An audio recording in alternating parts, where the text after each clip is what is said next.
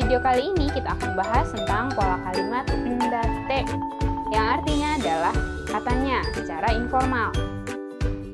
Pola kalimat yang digunakan adalah yang pertama kata kerja dan kata sifat i ditambah dengan ndate.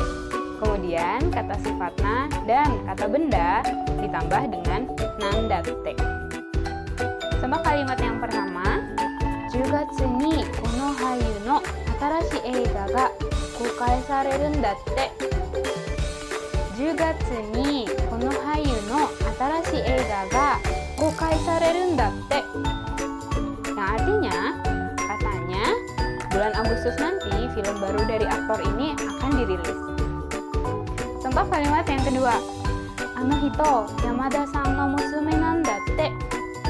Ano hito Yamada-san no musume nandatte.